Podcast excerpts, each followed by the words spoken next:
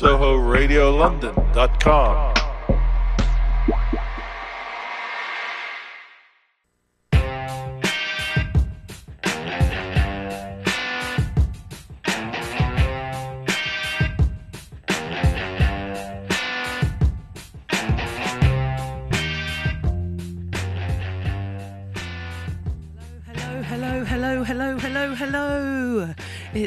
2023, and this is the first show of the new year. Welcome, welcome, welcome. My name is Salena Godden, and this is the Roaring Twenties radio show on Soho Radio, and I'm here with my co host. I'm Rose Abrams. Woo! We're missing Matt this month. We are, we are. We're missing Matt. We're missing Matt. We're missing you, Matt. But we will still hear from Matt. He has something that he's pre recorded especially for the show. Right, so we're going to kick off the show with a track that Salena chose, actually. This is a really beautiful beginning of the year track. I think it's really hopeful and really emotional. Um, it's Bright Eyes and First Day of My Life.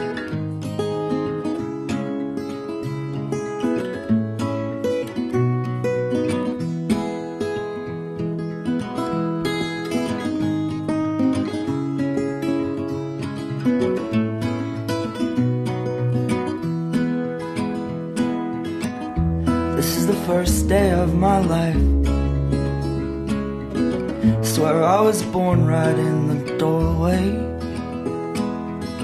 I went out in the rain, suddenly everything changed. They're spreading blankets on the beach. Yours is the first face that I saw. I think I was blind before I met you. And I don't know where I am, I don't know where I've been, but I know where I want to go. And so I thought I'd let you know. Yeah, these things take forever, I especially am slow. But I realized that I need you, and I wondered if I could come home.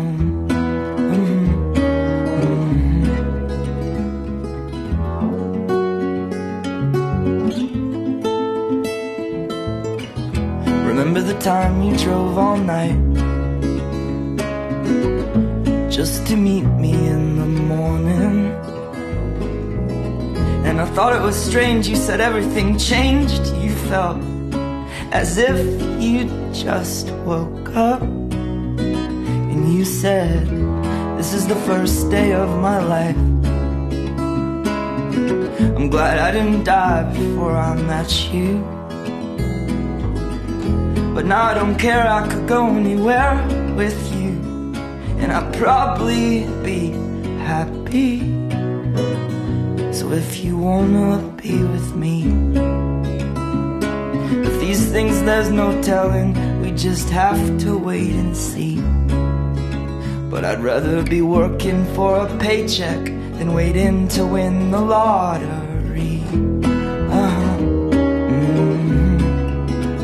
Besides, maybe this time it's different. I mean, I really think you like me.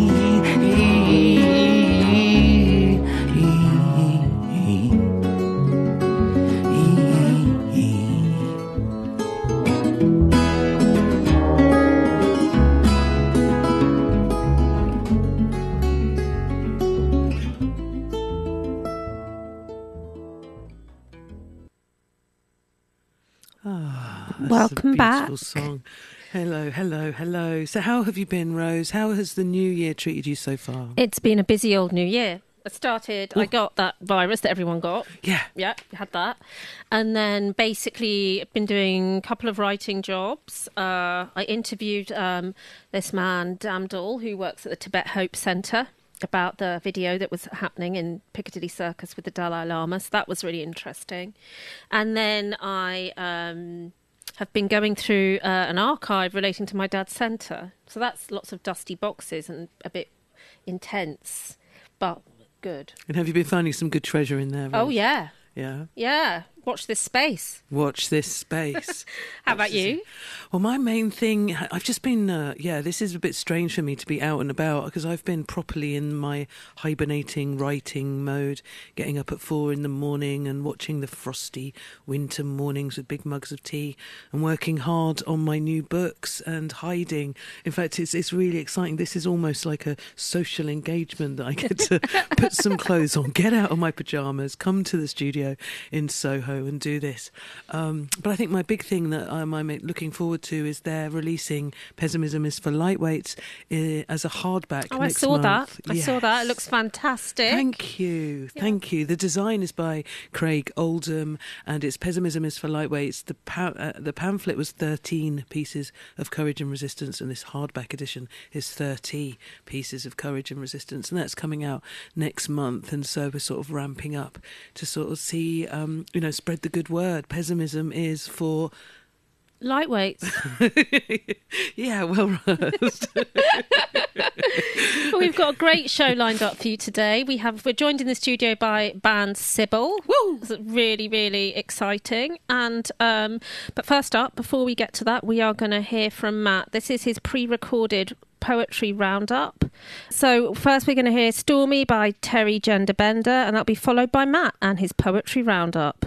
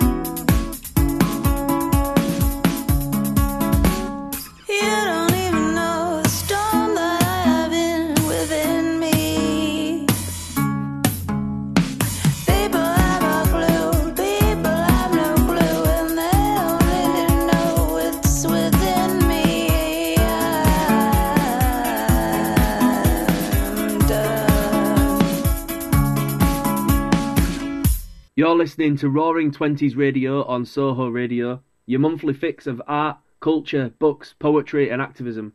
My name's Matt Abbott, and I'm here to bring you this month's roundup from the world of poetry and spoken word. So I'm going to start off with 10 events from around the UK that you need to check out. Up first, on Tuesday the 31st of Jan, if you're based in Birmingham, you need to head to the Verve Poetry Night at Glee Club. This is one of the newer nights on the scene, but it's got some really fantastic lineups so far. Tickets are only £6 and this month's headliners are Bogdan Piasecki, Neelam Sarigia Braley, Cat Lyons, and Zachary Abdillahi, which is a, a, wonderful lineup, as I say. It's of a glee club and it's only £6, so get on that now. That's the Verve Poetry Night in Birmingham. On Thursday, the 9th of Feb, also in the West Midlands, you can see Brian Bilston at Bilston Town Hall. So it's an evening with Brian Bilston as part of Wolverhampton Litfest, and tickets are £12. So that's Thursday, the 9th of Feb in Bilston in the West Midlands. On Friday, the 10th of Feb, North of the border, you can see Loud Poets returning for their 2023 season at the Scottish Storytelling Centre in Edinburgh. They've not actually announced the lineup for this event yet on Friday the 10th of Feb, but their lineups are always stunning. Tickets are a tenner, and as I say, it's part of their ninth birthday celebrations, so they aren't pulling any punches. Saturday, the 11th of Feb, in Manchester, you need to head to Contact Theatre. It's part of their queer contact season, and this event is called Outspoken. It's not the outspoken that I usually talk about. It's just called outspoken. Um, again, they've not actually announced the lineup, but previous headliners include Dean and the tagline is Join some of the Northwest's finest queer spoken word artists for a spellbinding evening. Tickets start at £5 and go up to £10. That's in Manchester on Saturday, the 11th of Feb. On Wednesday, the 15th of Feb, down in London, you can see Jawdance at Rich Mix. Um, again, they've not announced their lineup yet, but look, these nights are so good, they don't need to announce a lineup. You know that Jawdance is always going to be great. It's hosted by Yomi Sode. Uh, it's at Rich Mix on Wednesday, the 15th of Feb, and tickets are pay as you feel, and they're all less than a tenner, so you got to get on that. And then we're back in Birmingham again for Verve, and it's the Verve Poetry Festival. So this has been running for years now, and it's one of the best poetry festivals on the scene. It's a poetry and spoken word festival. It's found a permanent home at the Hippodrome. You can get online tickets, in-person day tickets, weekend tickets, there's workshops, performances, all kinds of things. The Saturday night headline event has Imtiaz Dharker, Helen Moore, and Hannah Sullivan. That's just the one event. There's tons of stuff, so make sure you get on the Verve Poetry Festival website. It's from the 15th to the 19th of Feb at the Hippodrome in Birmingham. Sunday, the 19th of Feb, in the East Midlands, you can see Rob Auton at Firebug. So, Rob is touring his new show, The Crowd Show, all over the UK. You gotta check him out, he's hilarious. It's a mix of spoken word, comedy, general musings. I've picked out Leicester on the 19th of Feb, tickets for that are £12, but he's all over the country. So, if you like Rob Auton or if you're curious about it, make sure you check it out. It's called The Crowd Show, and it's currently touring all over the UK. Thursday, the 23rd of Feb, this is Outspoken as you know it. So, Outspoken in London at the South Bank Centre. Tickets have crept up slightly to £12 as opposed to £10, but you know it's going to be worth it. Um, this month's headliners include uh, Alicia P. Mohammed, Will Harris, and Sarah Howe. That is Outspoken at the South Bank Centre on Thursday, the 23rd of Feb. The penultimate event I'm going to mention is Friday, the 24th of Feb. This is in Bristol at the Arnolfini, one of our favourite venues. It sees Raise the Bar team up with Boat Poets to present Tongue Fu. So, Tongue Fu, as you know, is a live band which features poets on stage, and the musicians and the poets improvise with each other, and it's always a, a spectacular thing to see unravelling in person. And on Friday, the 24th of Feb, they have Deanna Roger and Ben Norris and Belinda Zhawi. So tickets start at £6 and go up to £10. You know it's going to be worth it. And then finally, a cheeky plug for one of my events on Tuesday, the 28th of Feb in Leeds. Uh, one of our live wire events. This is part of Leeds Lit Fest. It's at Hyde Park Book Club. Tickets are £6 or £4 concession. We've got Suhaiymah Manzoor. Suhaima Manzo Khan, Tyrone Horton, and Jay Mitra on our bill. And you should check out all of the Leeds Lit Fest events as well a wonderful range, including Lemn Sissay at the Carriage Works. You've got to check that out. All right, so releases. The first release I want to mention came out this Thursday. It's by Sarala Estruch and it's called After All We Have Travelled. It was published by Nine Arches Press on Thursday. The debut poetry collection by Sarala Estruch is a distinctive journey across time, continents, and cultures through the memory and generations of family history, exploring the long legacies of empire and its personal and political effects.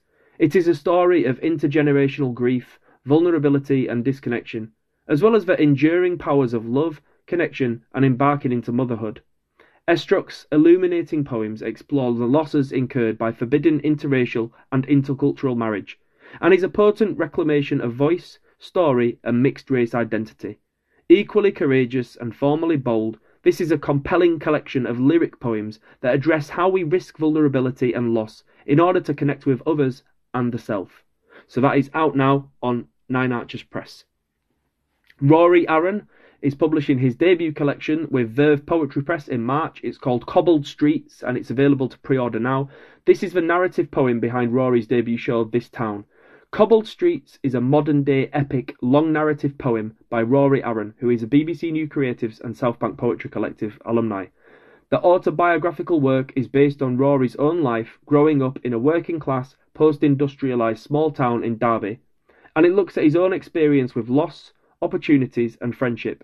The work also specifically zones in on issues around class, the ethics of army recruitment, and support available after combat, the cost of living crisis, and mental health. So make sure you check that out. I've seen Rory perform a few times and I really love his stuff. So that is available to pre order now through Verve a little uh, anthology that I missed that came out of the back end of last year. It's called Orange Peel, and it's published by Speculative Books, which is a great little indie press up in Scotland.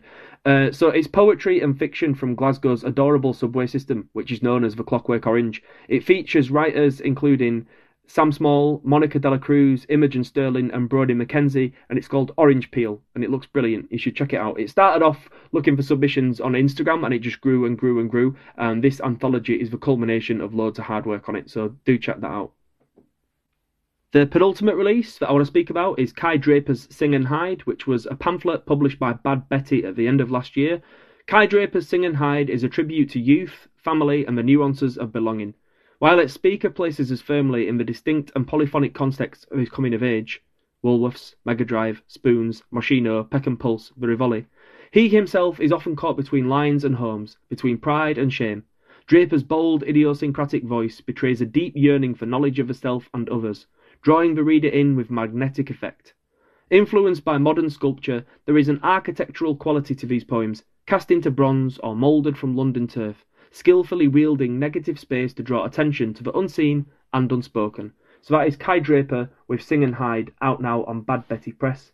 And then finally, I want to speak about uh, this collection, which was published by Outspoken uh, this month. So Maria Sophia Christodoulou, uh, her collection, A Disbelief of Flesh, has just come out on Outspoken.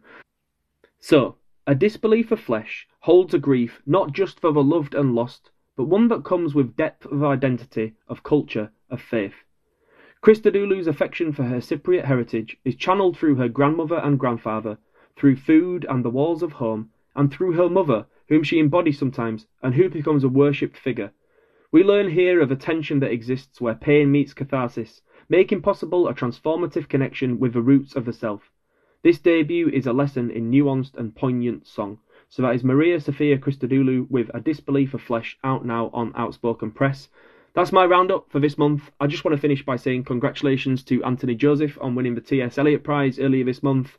And also, there is a surprising amount of decent poetry on TikTok. I know I'm too old to be on TikTok, I get that, but it's actually quite a good place for poetry. So if you're curious about it, maybe give it a go.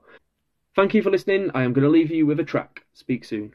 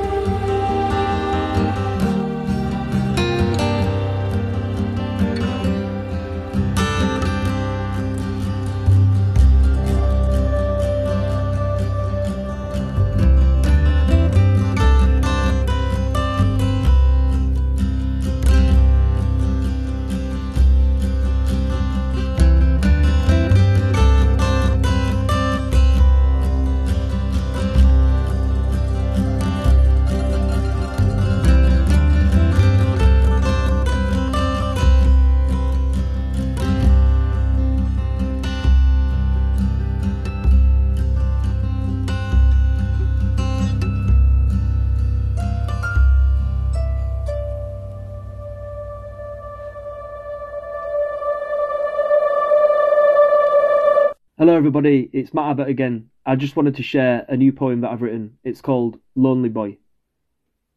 You're outside Alcott's Mackey's, eating cold chips all alone. By the armfuls of big issues and the scratting dogs. Invisible to these shoppers trudging past with deathbed eyes. Check your phone again for the time. It hasn't changed, and no one's messaged. Five followers on TikTok and a WhatsApp baron. Twelve followers on Insta but not one like for weeks. A Samsung as silent as winter dawn. A deep sigh, a salty scrap, another lonely home time. Just a boy in a harbour treading wave after wave after school. A pair of girls from the year below link arms outside Timpson's as your cousin's mates in co-op blazers cackle through the car park, including him who roasted you at the Farsley Celtic fireworks, floppy ginger fringe, acne on his cheekbones. You're outside Alcott's Mackey's, and it's 4:13 p.m. You're outside Alcott's Mackey's, and it's spitting. You're outside Alcott's Mackey's, pining for distraction. You're outside Alcott's Mackey's, eating cold chips, all alone.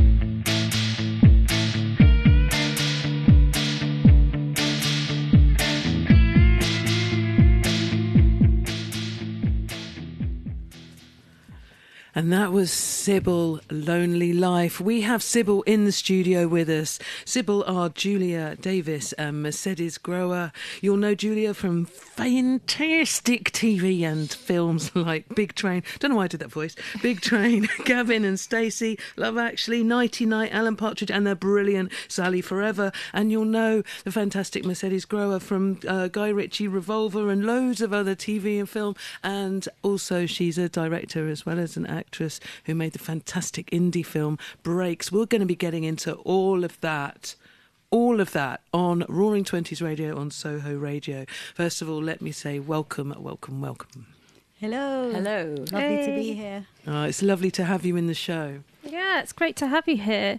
Uh, we've just been. We were wondering what to ask you. There's so much. There is so much to unpack so here. much ground to cover. Yeah. But we wanted to start at the beginning. And so you worked together before, and then you started to make music together. So how did that happen? How did that start?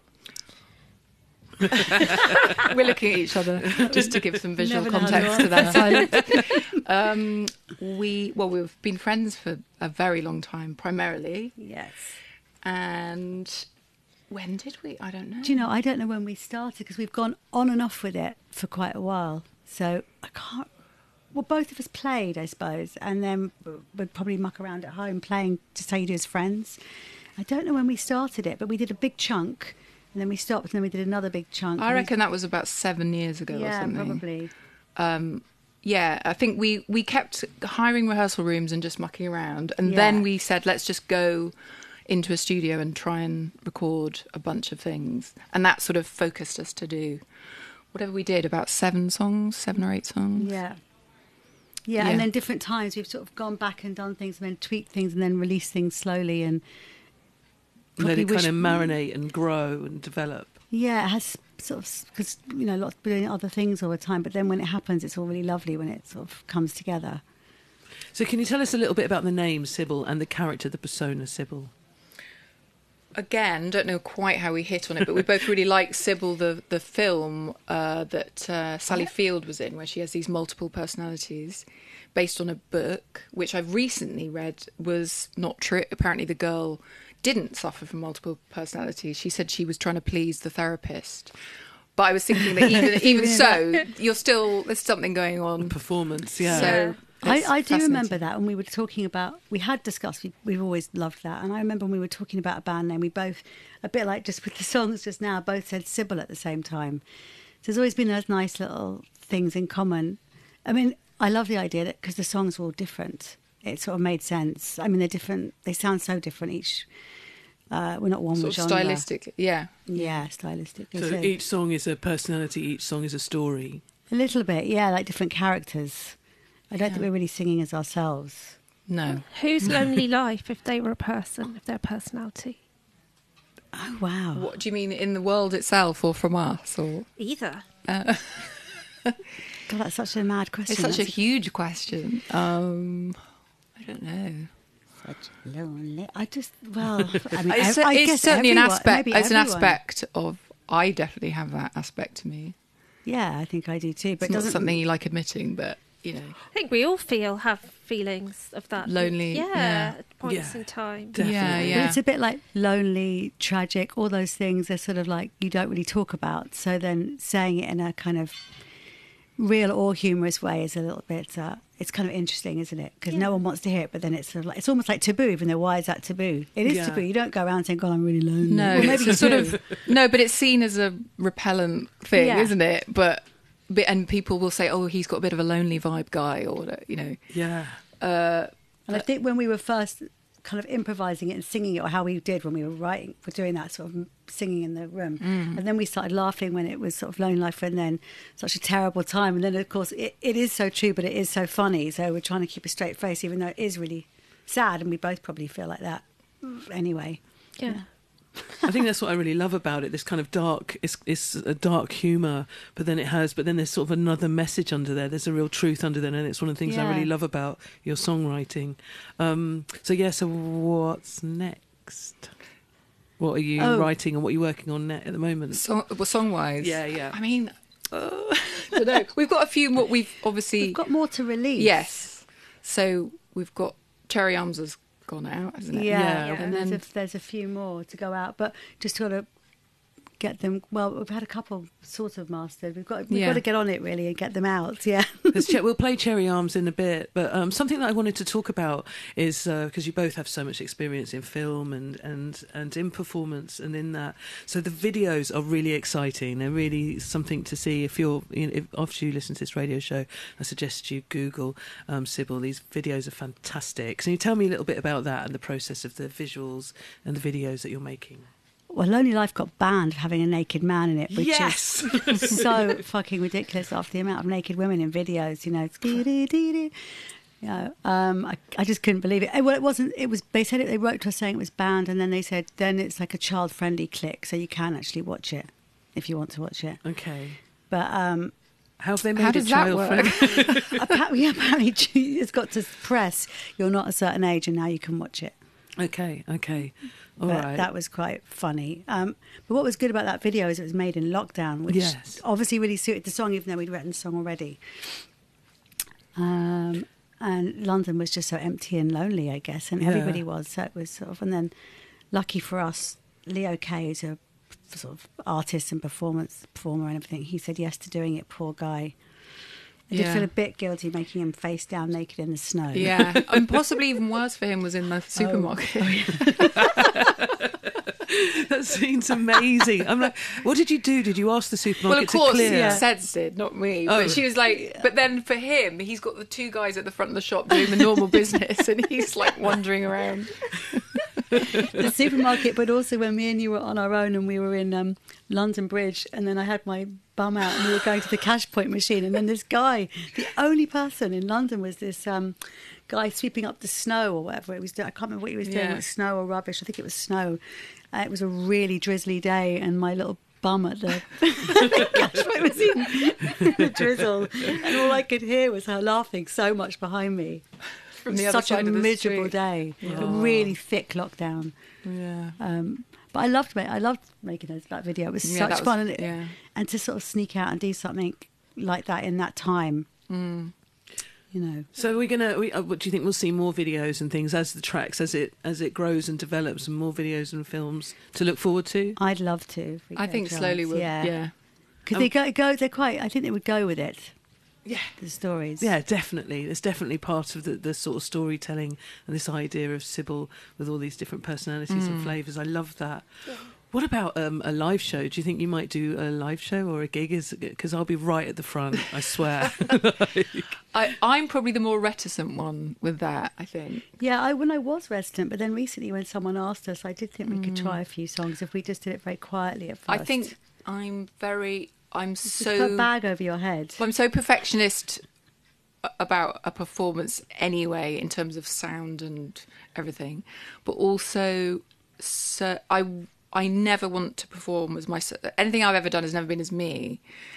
So I feel like I need to find such a disguise or something to Yeah. be able to do it. In a yeah, I mean, literally a bag would help. And I know there are people. There is someone who does that, isn't there? Well, there's the pod. What's his name? Um, the podcast guy in Ireland. He's brilliant. Oh my god! Now my Oh, I- I gone. that Well, he has a bag on his head. He has a head. bag on his head. On his head. He's fantastic. Oh my god! It's Blind Yeah. Boy. oh yeah. Um, he's just fantastic. Yeah. Yeah. His shows are brilliant, and he always has a bag over his head. Yeah. You know, he did um that song ages ago. There's the horse outside.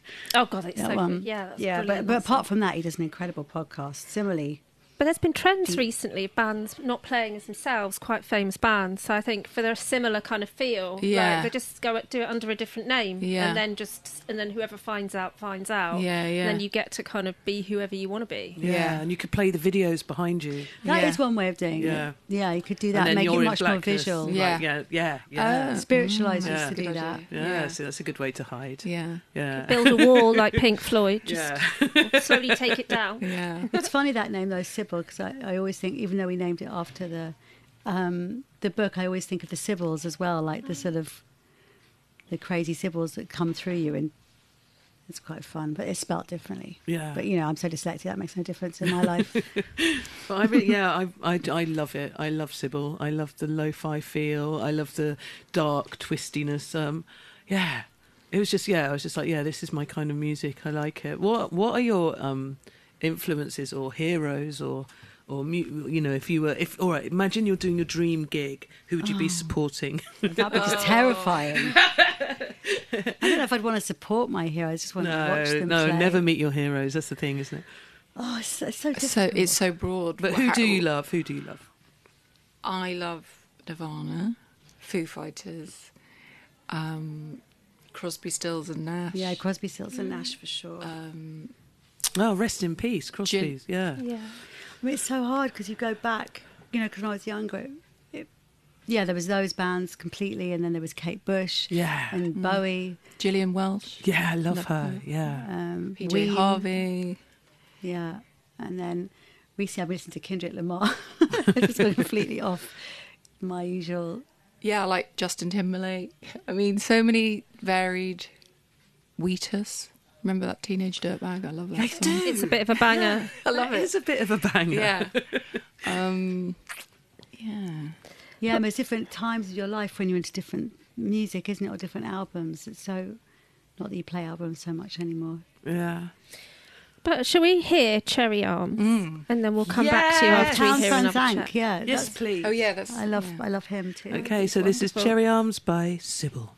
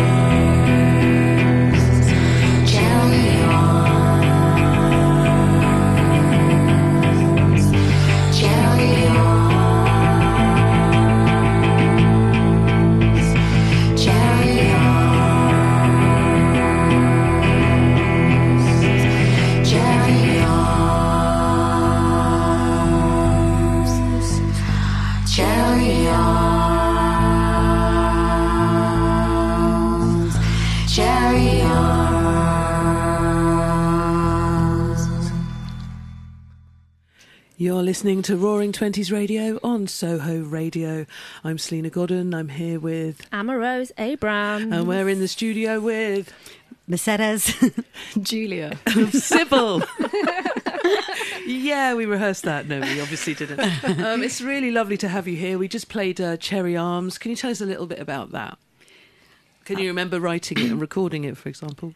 Yeah, we were with our mutual friend Chin, Ah, Chin. Yeah. Yeah, Chinny and Chin. as Chinny in- Chin. As in Chinny Chinny Chin Chin Chin. Yeah. the chin, I the know him chin's- well. Jim, uh, Gila. Tornero, fantastic artists. Oh, beauties. and we were in their studio and uh, I, well, I just remember we were recording it there but i don't remember it came out quite quickly i don't know it was just sort of a bit of a rambled i think as soon i think i just remember saying saying the words cherry arms and thinking that was funny and then as soon as jules started doing those amazing harmonies it just sounded so suddenly sounded really it's like you can't talk about your own sonnet but it went kind of really beautiful Yeah. I think we did think a thing where we kept leaving each other in the room to record bits. Oh, we Do you did, remember? yeah, like yeah. you would do a bit, and then someone would go out, and then someone.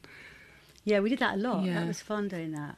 Yeah, so Chin just recorded it really on yeah in there in that studio. Uh, did we ever do anything else? I don't Maybe. think we did. I think we were always trying to.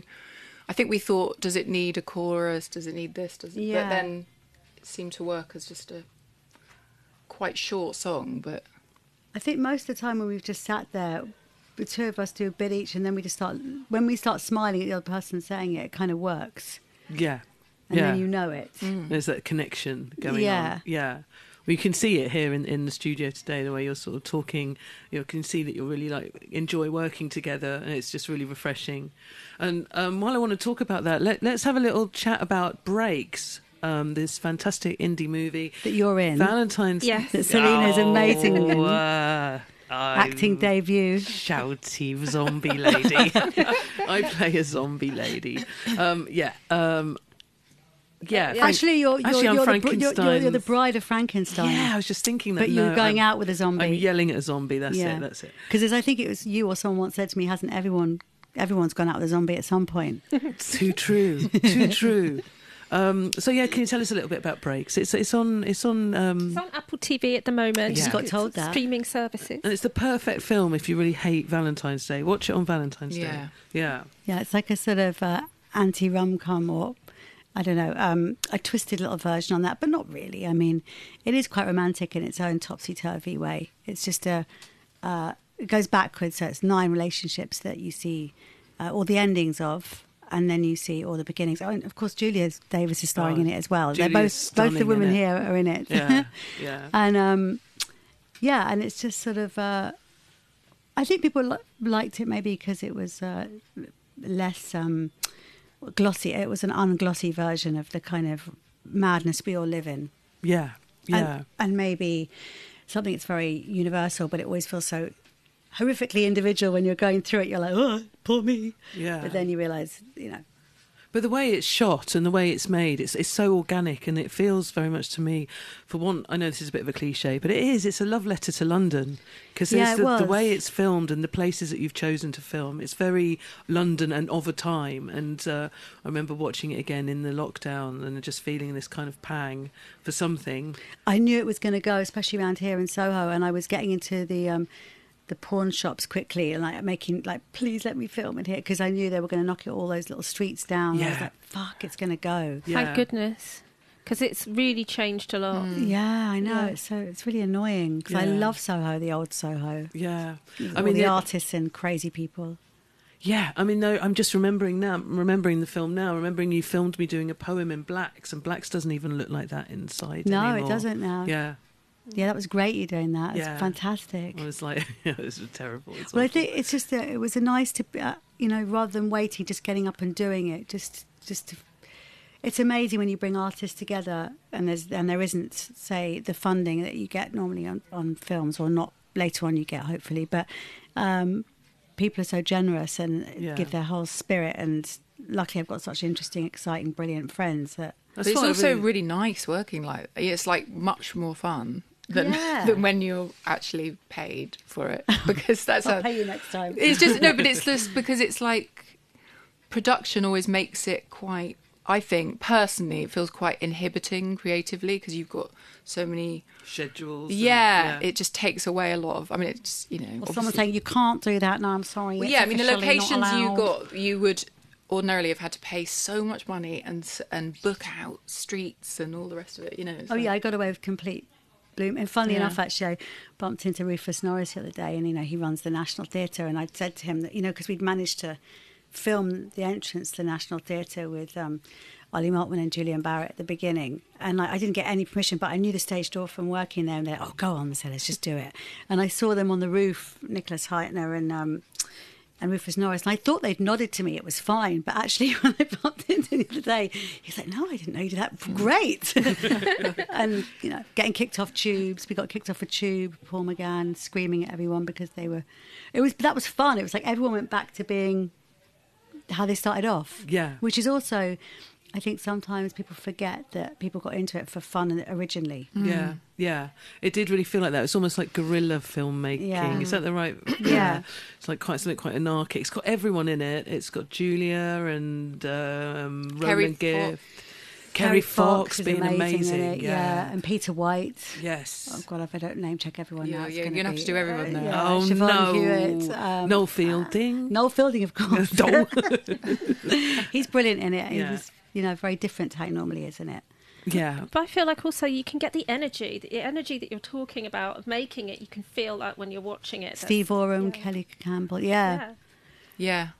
Oh, good. Yeah. I hope so. Yeah. I know it's weird actually because you just think, how can you can you keep that energy going? You probably can't making a film in a bit more of a serious way, but you hope to, to keep some of it. Yeah, I think, like you say, it's the thing about remembering why you why you start out getting into being creative, doing creative stuff, because you do lose sight of it sometimes. But you have that in all your projects as well. It feels quite. I like kind of- it. I try and get friends together and people I really like, and you know, but inevitably, it's not the same as when you're sort of forced to do something. You know, what's that phrase?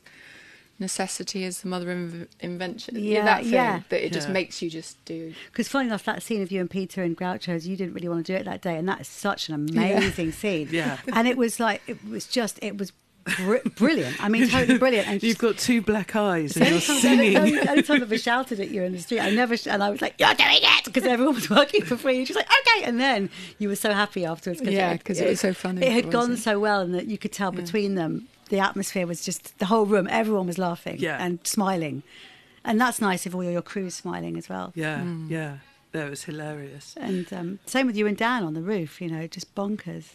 yeah, yeah, yeah. That was fun. Oh, Are you, do you Good think? times, Are you good gonna got any other directorial things in the pipeline? Yeah, I'm writing a, a film at the moment, and we'll direct it. Yeah, That's But it's- exciting. Yeah, it is a bit more kind of like not not well, I won't say grown up, but it's yeah, doing it properly with people and things. So it's taking longer. Well, we look forward to that. and I just want to have a chat with you, Julia, about this very, very rude podcast that you do. Can you tell us about that, please? Um, yeah, this is Dear Joan and Jericha, which is me and Vicky Pepperdine, uh, where we play these agony aunts. Um, I sort of speak a bit like that, which is a tiny bit sort of Lorraine Kelly, and Vicky's sort of quite strident, sort of no nonsense. And basically, we write letters and we just improvise the whole thing. So I quite often write the letter and then she doesn't know what I'm going to say and then answers the problem. And we always side with men in our answers. That's the kind of basic sort of underpinning of it. Um, There's a wonderful one about Prince Andrew. Go on, what's that? I don't know. I, I vaguely remember. This is a thing. We improvise them, then I can't really remember what we've. Um, Remember something about um, something about his pubes. Yeah, his pubes and the, the, the kind of very long vaginal lips of the royal family. yeah, we. De- I feel so bad because it was uh, not that long after that that the Queen died, but we were doing very It's rude things about. Yeah, it's all our fault. It was about her having very long pubes and stuff. Yeah, it was. Um, yeah, it's just again, it's that weird thing. Something about recording radio as well. I don't know if you have this, but where you forget that it's actually happening for real, or it's someone's going to hear it. And plus, we always did that podcast thinking no one would ever hear it. It's got a sort of cultish following, so not everyone has heard it, but people that do like it seem to like it. Well, that's something for us to. So there's your top tips. Go and watch Brakes and go and listen to Dear Joan and Jericha. Yeah, maybe, maybe there might be a Sybil gig in the future. Yeah. So we asked you to um ch- to, to pick a track, and uh, and what track did you did you want us to play? Well, this is another one of our weirds. We both thought, well, thought of um, "Baby Bitch" at the same time by Ween. A fantastic song. I love one. this I know, song. It was really, but that Yeah. was quite fun. Yeah, I haven't heard this for years. So let's um let's play that out. And thank you so much for coming in and chatting to us on Roaring Thank Twenties for Radio. having Thank you. Thank you. This is Baby Bitch. It's been a while since I've seen you smile, but now you've come back again. Came into the room and you saw my girl, and you asked her how long it's been. A year, she said, and you shook your head. Said I'm surprised it's gone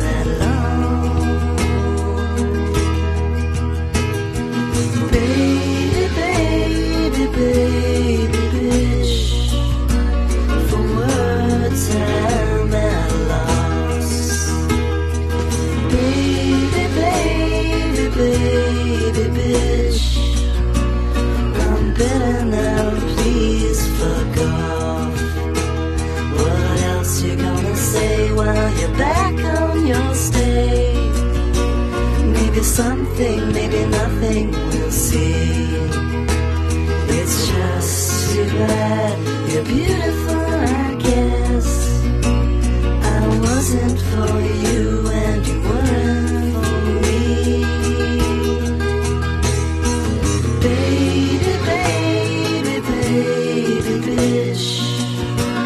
Please step back into yourself.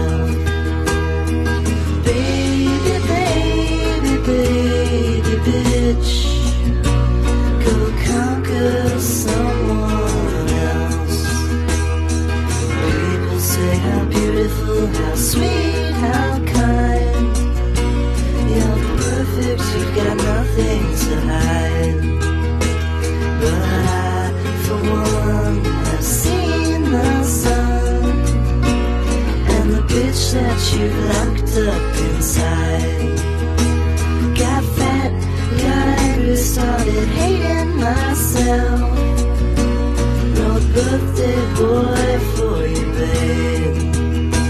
Now skinny and sick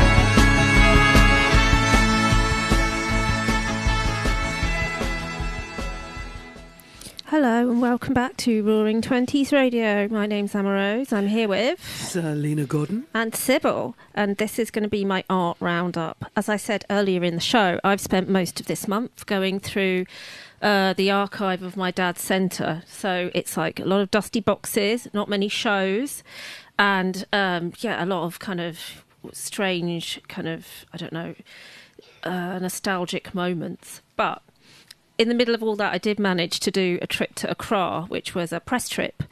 And I went just in October, which for a conference, and I went back this time and was lucky enough to meet loads of artists who are working in the area. I think last time I was there, I did um, go to the portrait painter Amoako Boafo's residency, where he gives a lot of space to pe- to artists, local artists, and kind of it's all portraiture, a lot of portraiture, and he just kind of is facilitating people there. And this time, I kind of got to see a lot more. We were met this artist Gideon Appah, who has a show opening at Pace Gallery in Hanover Square, not far from the studio.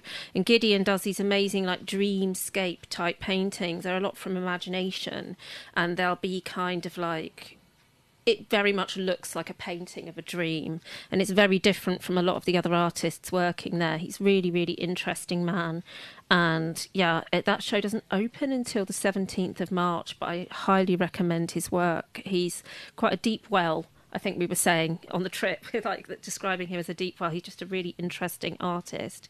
We also got to meet the artist Serge Attukwei Clottey, and he does he works a lot with he calls it Afrogallonism, but you know these uh, yellow kind of plastic containers, and I think they're mainly used to contain oil, and um, they get reused. They used to get reused. I think now people know that it's quite toxic to keep food in something that used to keep oil in, but I don't think a while ago nobody was even thinking about that, and so he was he uses this material in lots of different ways and makes paintings, melts it down, creates these kind of almost kind of beaded almost like a beaded curtain effect with these paintings made out of little squares of different types of these old plastic containers that are waste that you find a lot in um, in Ghana and other parts of Africa.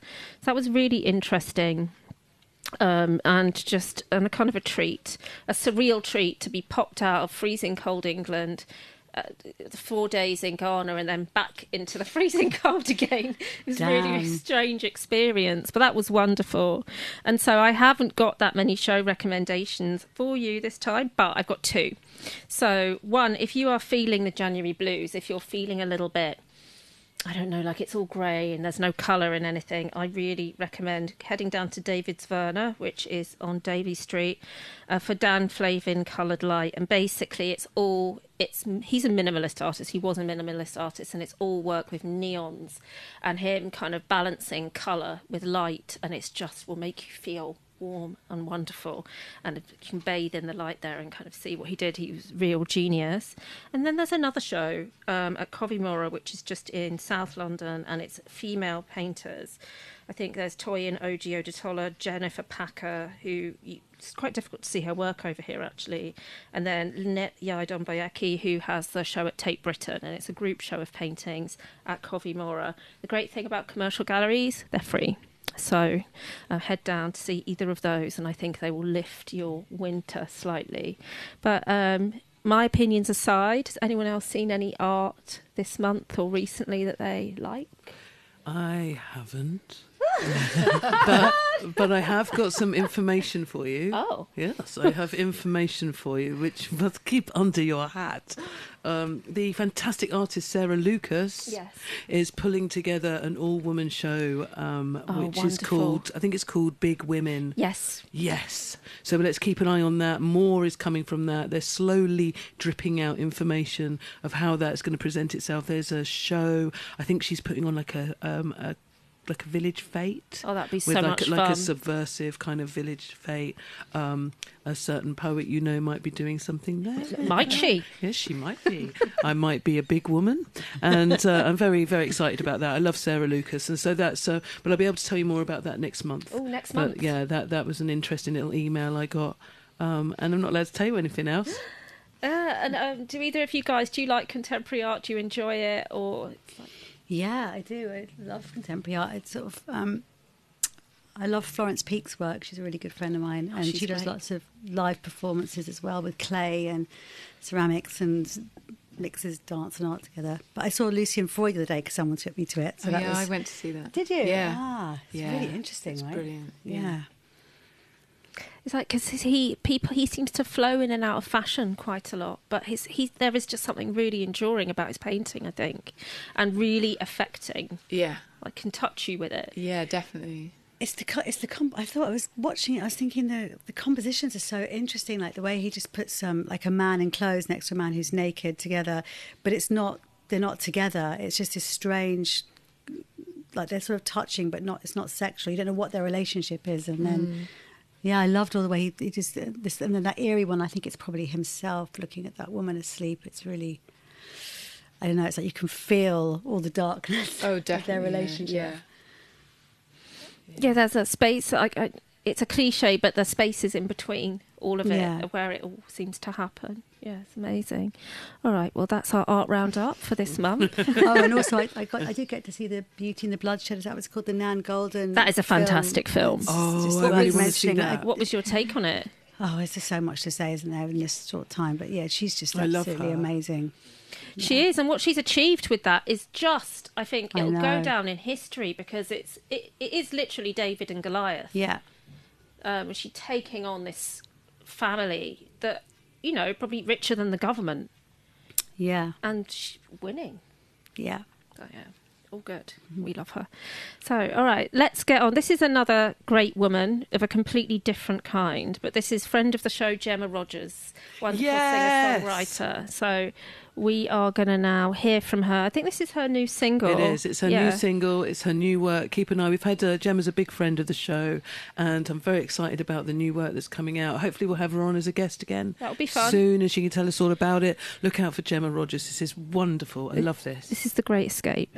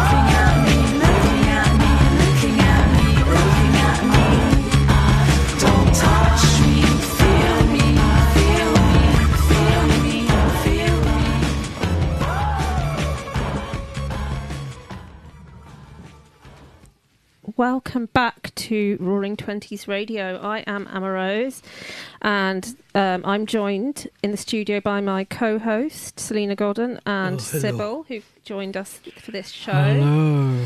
hello. Next up, next up, we've got.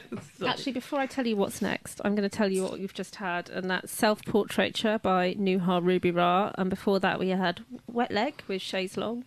And before that, we had The Great Escape by Gemma Rogers. Um, now, we're going to have Salena doing her book roundup. Ah, yes, time for the book roundup. There's so many exciting books coming in 2023. Get a pen and paper. I've got some really lovely things for you to look up and read and look forward to. So these are pre-orders. These are brand new things on the shiny horizon. So um, top of my list. Um, this list I'm reading from is the list that I've just made on our bookshop.org page. So it's time for a fresh book recommendation list for 2023. Here's a rich selection of some new releases we're looking forward to, books we're enjoying, and writers we intend to be championing on the show throughout this year. So I'm going to start with uh, Kim Moore, the fantastic poet Kim Moore. She has Are You Judging Me Yet? Poetry and Everyday Sexism. Everyone's talking about this book. We've got to check it out. I don't think anyone's ever written about what it's like to be a woman and a poet in this era really and what actually goes on when you're trying to publish your work get your work published and uh, do gigs and stuff. I'm so looking forward to seeing how she's going to encapsulate that. Also wolfish the stories we tell about fear ferocity and freedom by erica berry. Keep out keep a lookout for that. Rosewater the debut novel from liv little. That looks amazing and it's on its way out. Um, published just yesterday i'm black so you don't have to be a memoir in eight lives by the great colin grant that literally was just published yesterday. Go get that. Check it out. It's absolutely fantastic. Vivid. Just profound. I, I really enjoyed uh, reading that uh, what else is on my list? Dance Your Way Home, a journey through the dance floor by the fantastic Emma Warren. Um, so look out for that. That's on the way. That's pre-order. Um, what else do we have? Cuddy, Benjamin Myers. Um, winning everything left, right, and centre is tomorrow and tomorrow and tomorrow. The Word of Mouth by Gabrielle Zevin. Um, that's that's look at that's literally just won the what's it called? The Indie Bookshop Champion ah, Champions of Indie something. It won something this week, so look out for that. Um, legend Deborah, Le- Deborah Levy has a book on her way, on its way. August Blue, um, Enchantment, Reawakening, Wonder in an Exhausted Age by Katherine May. I'm personally really excited about the new novel coming from Han Kang, Greek Lessons from the International Booker Prize winning prize winning prize winning author. I'm going too fast, I'll slow down. I get very excited when I get to tell you about books. Um, Dispatches from the Diaspora by Gary Younge. I'm excited about that. Small Worlds from the best selling author of Open Water by Caleb Azumah Nelson. We loved Open Water, and I really loved meeting him and hanging out with him next uh, last year. And hopefully, we can get him on the show to talk about the new one, which is Small Worlds. Um, as you know, I'm a huge fan of the Faber editions, and there's a new one coming, and it's the Shutter of Snow, um, which is by Emily Holmes Coleman. So I'm really looking forward to that. I've been having a bit of a binge on everything by um, Kim Addonizio. I really love her writing, particularly loved her memoir, um, Bukowski. Bukowski in a sundress, um, but there's a fantastic collection of poems. What is this thing called love? Which I think is a really good starting point. I just love her work. I think she's amazing. Um, winning everything, winning everything. Um, recently, just won the T.S. Eliot is um, Anthony Joseph, and that's sonnets for Albert. Um, and so that's just one one loads of things doing really well. Um, I should also mention The Creative Act, A Way of Being by Rick Rubin. I think I've mentioned this before, but gosh, this book is beautiful. It's just a lovely, chunky bit of good advice, and it's like having a big brother whispering in your ear. And Rick Rubin's such a legend. It's a beautiful book, so I really um, hope you can get your hands on that. And Max Porter Shy, that's fantastic. And you can find all of these on the list on my list on um, bookshop.org.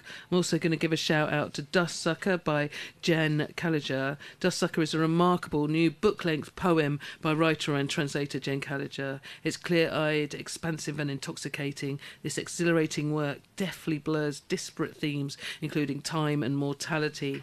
Um, also, the fantastic Kirsty Logan has Now She Is a Witch. Everyone's talking about this. If you like your witchcraft, if you like your dark, spooky stuff, then Kirsty's really good at that. And so she's got a new one out. Now she is a witch, and I'm really looking forward to getting stuck in with that. I'm coming to the end.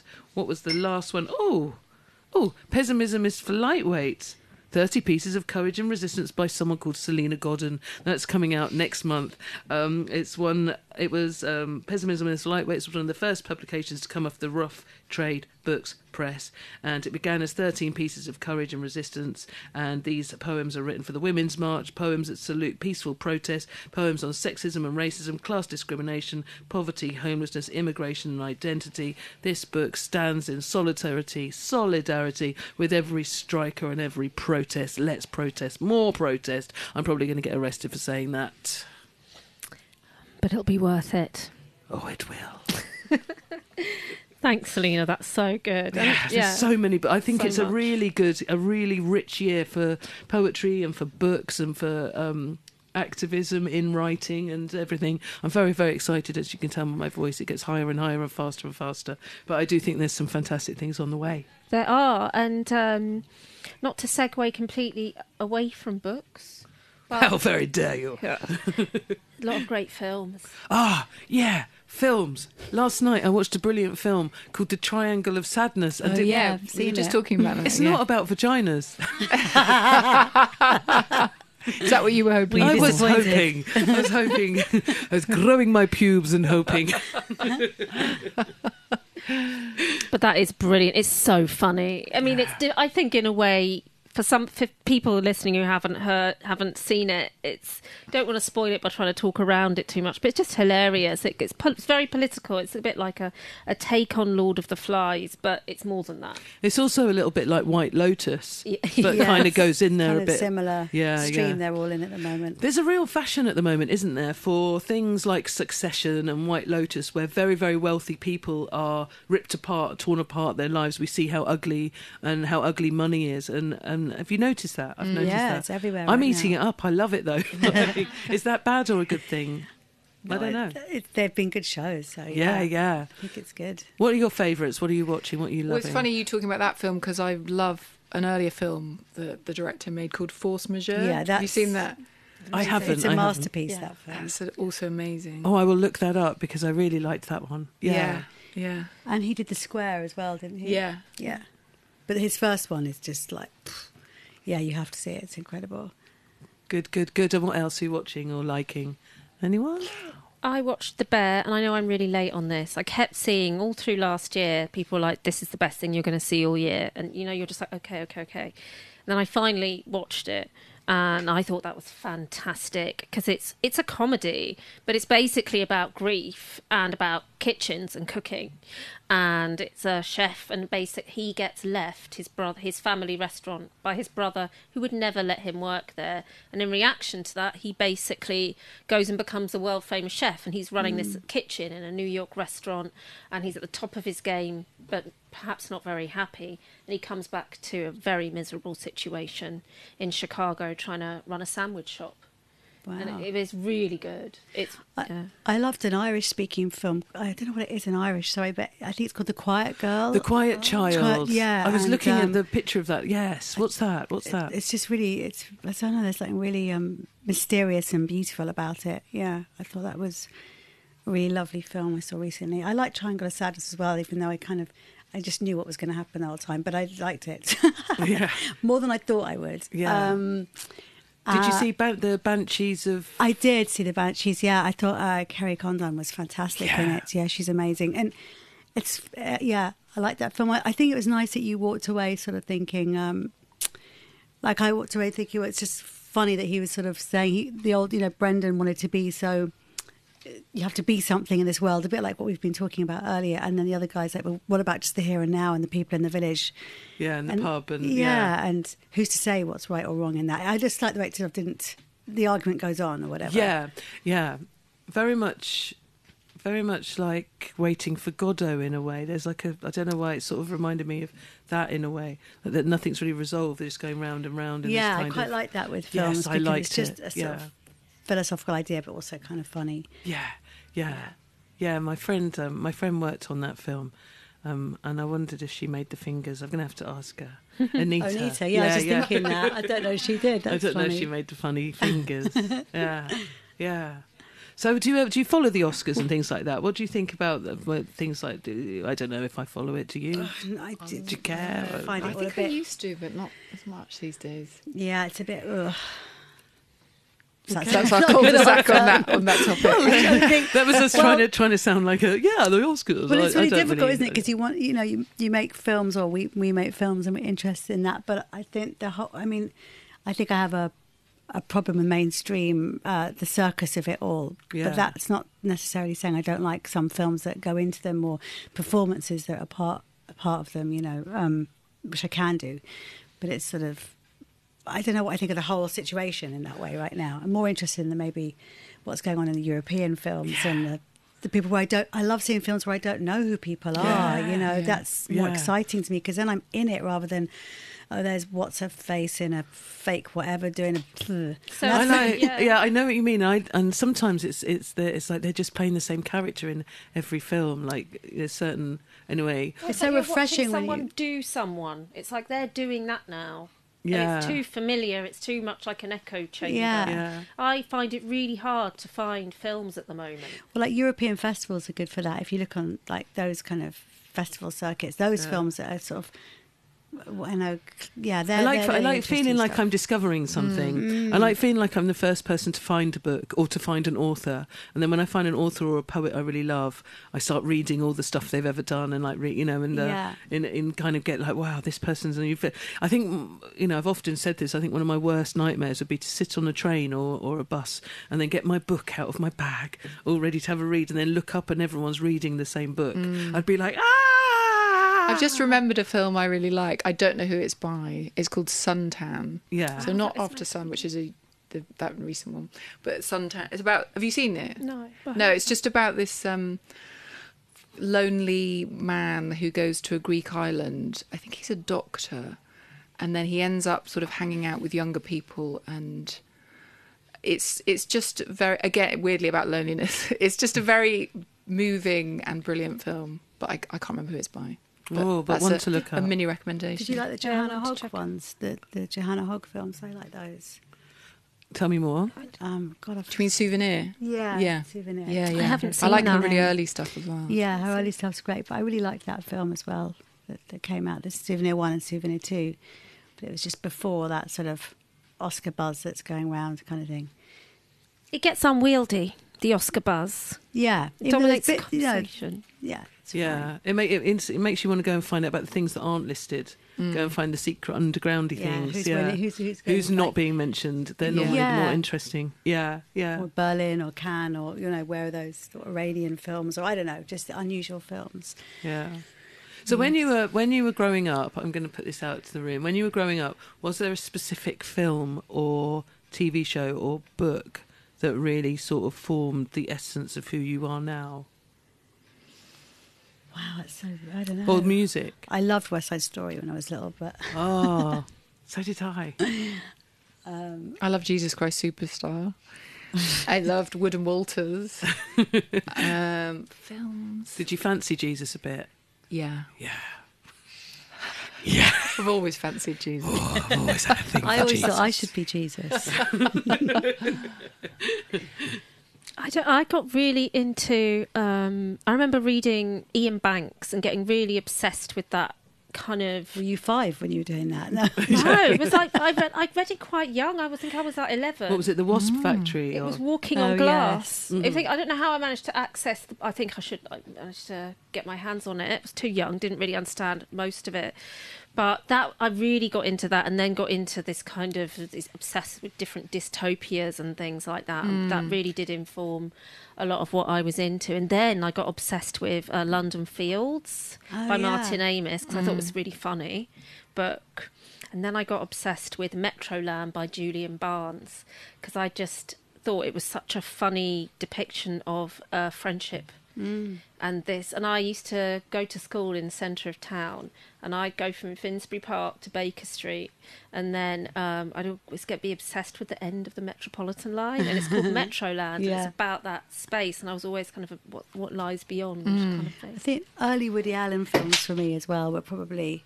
I just was like, oh, I just couldn't get enough of them when I was younger. Uh, You Yeah. know, when I first started, you know, finding that kind of stuff. I don't know if I'm allowed to say that now, but blah, whatever. yeah, oh, yeah. I think I think yeah. I remember finding them really quirky and really yeah. Like who's this guy with the big glasses? And yeah, I can remember that. Just chats, just films about conversation. It was so nice. But also him and Diane Keaton, like when they're improvising in Love and Death and they're cracking each other up and things like that. I, I just was like, wow, what's that? Yeah. How are people doing that? I remember someone giving me a vinyl, uh, like an a vinyl album of Whoopi Goldberg on stage doing stand up, Mm. like back in the day, back Oh, in the wow. day. Yeah. And she was so rude. Like it was just swear word after swear word, uh, you know, this thing, uh, and like all the way through it, like ruder than than Eddie, uh, who was the big, what was his name? Eddie. Eddie Eddie Murphy, sorry, like even ruder than Eddie Murphy because I remember everyone was really into Eddie Murphy. You know, when he's in the red suit, the Mm. red sort of jumpsuit, and he's doing those really filthy stand-up routine. And this was like Whoopi Goldberg, and I only knew her from The Color Purple and being this kind of quite serious, yeah, yeah. I'm remembering the very moment I put it on, and I was just like, "Wow!" And she was just swearing fluently, and I fell in love with the swearing Yeah. fluently. A woman swearing fluently. Yeah. Yeah, yeah, I loved that. Anyway, Yeah. Okay. Well, um, we've learnt a lot, and now we're going to hear a song. this is uh, AM 180 by Grandaddy.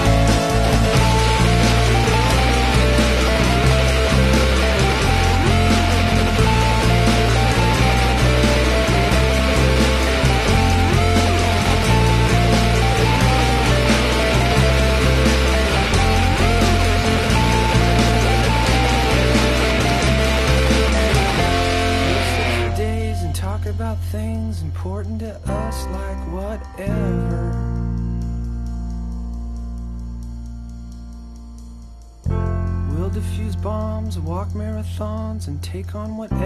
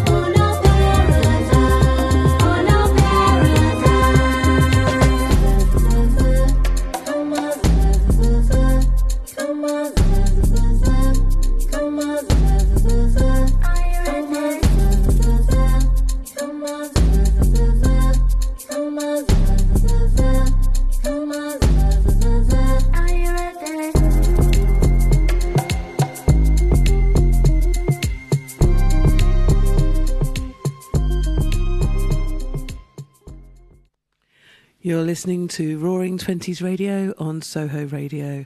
I'm Salena Godden and I'm here with. I'm Rose Abrams.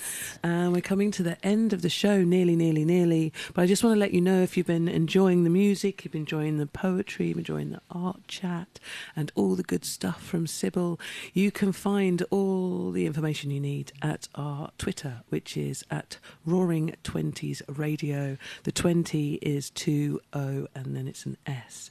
Um, and then you'll also find Sybil on Twitter. Is it just Sybil UK? Uh, I think Sybil you, uh, music. I think Sybil something. Music. That's Sybil S Y B I L, and you'll also find us on Instagram. Roaring Twenties. The same vibe? Same zero S. Same vibe. Same vibe. I like that answer. Yeah, same me. Yeah. Just look out for the purple and yellow Just- logo.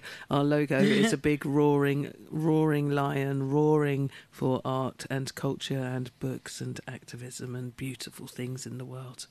Ah, it's been such a wonderful show. It Um, has. It's been great. Yeah. So, what's your what's your next few weeks looking like, Mercedes?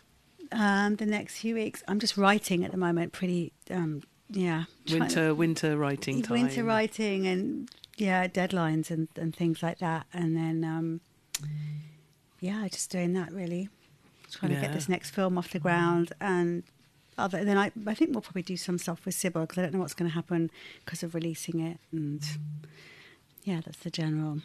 Well, that's very exciting. I look forward to seeing what you make next. This is going to be very cool. Thanks. Very For- cool. When you were talking about that, I forgot to sort of say, I suppose David Lynch was probably also one of the biggest influences. And um, the guy who played your zombie boyfriend Yeah. made me watch Eraserhead literally uh, kind of every night for about two years. I remember being obsessed with Eraserhead. Jesus, and I We just watched it all the time. All the time. Yeah. It's a really dark and, and like, yeah. Yeah, but then Wild at Heart just absolutely, oh. just, yeah, that was all-time Just favourite. magic. Yeah. Yeah. I remember there was this, yeah, I definitely remember, I think I moved to London when I was 19, like the beginning of the 90s. Oh, in the olden days. And yeah, but definitely obsessing about David Lynch was a huge part of that era and of that time for me. Yeah. I came, Yeah. came to it much later because I had a, an early encounter with Twin Peaks. Oh, Twin Peaks is was- incredible. It was. T- I was a bit. It was. I was too young to be watching that. I was completely disturbed. So I it had put no me off choice. for I just had to. ages. wa- I just everywhere I went, it was just It was just everywhere. I, I've quite, I had quite restricted TV, so it just, I think, I don't know, it blew my mind. So I came to it much later, and then started obsessively rewatching. Yeah. There's something about his work that you can find so much in it. You can watch it multiple times. It always feels different. Yeah, yeah. Yeah. Oh, I feel like going home and watching loads of David Lynch movies. now. Exactly, It's exactly what I feel definitely like a doing. January mood. I think It really it is. is. I, I wanted to finish the um, the Twin Peaks second, run, you know, the second series as well. I had that in lockdown, but I didn't finish it. Yeah, it's just really something. Yeah. Yeah. He lets it all just channel through him. Yeah, he really did. He really did. He really does. He does, yeah. Yeah, he did do does. This do does. yeah, and also just not. I just love the way everything doesn't isn't making sense, but just makes perfect sense, and rather than the kind of structures that you have to follow or you're meant to follow in that world. And I mean, I don't know his process, but it seems to me quite free of that. Mm. Yeah, definitely. I remember seeing, like, when I was doing my David Lynch deep dive, um, a painting. He made a moving painting, and I think it's one he made when he was graduating or shortly afterwards. And it's someone just breathing, but Mm. it's just this kind of cross section, and it's like breath coming out the lungs just over and over again in a kind of loop. Yeah. And it's like. I don't know. It's it's a certain type of bravery, isn't it, to just make stuff that's straight from your head. Yeah. Like really, really amazing. Mm. Um, all right, so I think we're winding up the show now. Sadly, I'm sad to say we are. goodbye. Yeah, But we'll be back so next much month. for having us. Yeah, it's so lovely. It's been great to have you. It's It's been interesting absolutely being on your fantastic. show. What a beautiful way to start the year. Isn't that wonderful? Yeah. Um, so we'll be back next month. Um, if you missed any of the show, this show goes out also as a podcast. You'll find us on the Soho Radio page. Um, and I think that's about it for now. That is it. That is it for now. I'm gonna. We're gonna Thank leave you, Thank you, Mercedes. Thank you, Julia. Yes, Thank thank, you you, very so much. much. Thank you, Essie. Yeah, thank you to our amazing producer. yeah. Yeah, it's Um, been great coming on. Really, we've loved it. Oh, fantastic! Um, like, well, last song. Uh, I think we're going to have "Rambling Man" by Laura Marling. So, thanks. Good night. See and- you next month. Yep. Bye.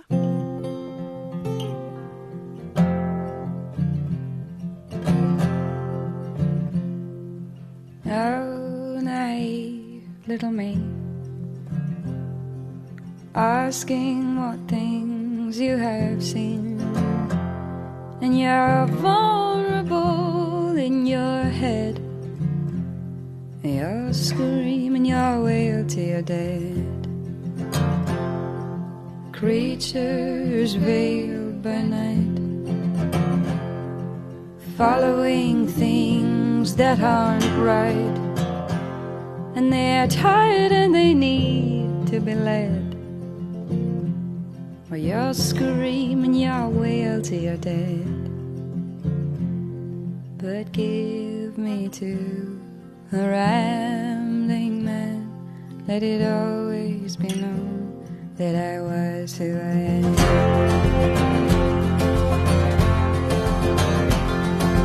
Beaten, battered, and cold. My children will live just to grow old. But if I sit here and weep, I'll be blown over by the slightest of breeze. And the weak need to be led.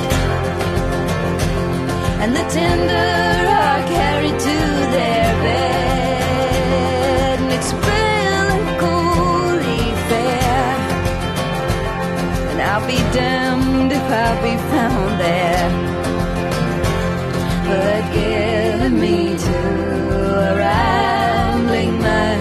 Let it always be known that I was who I am.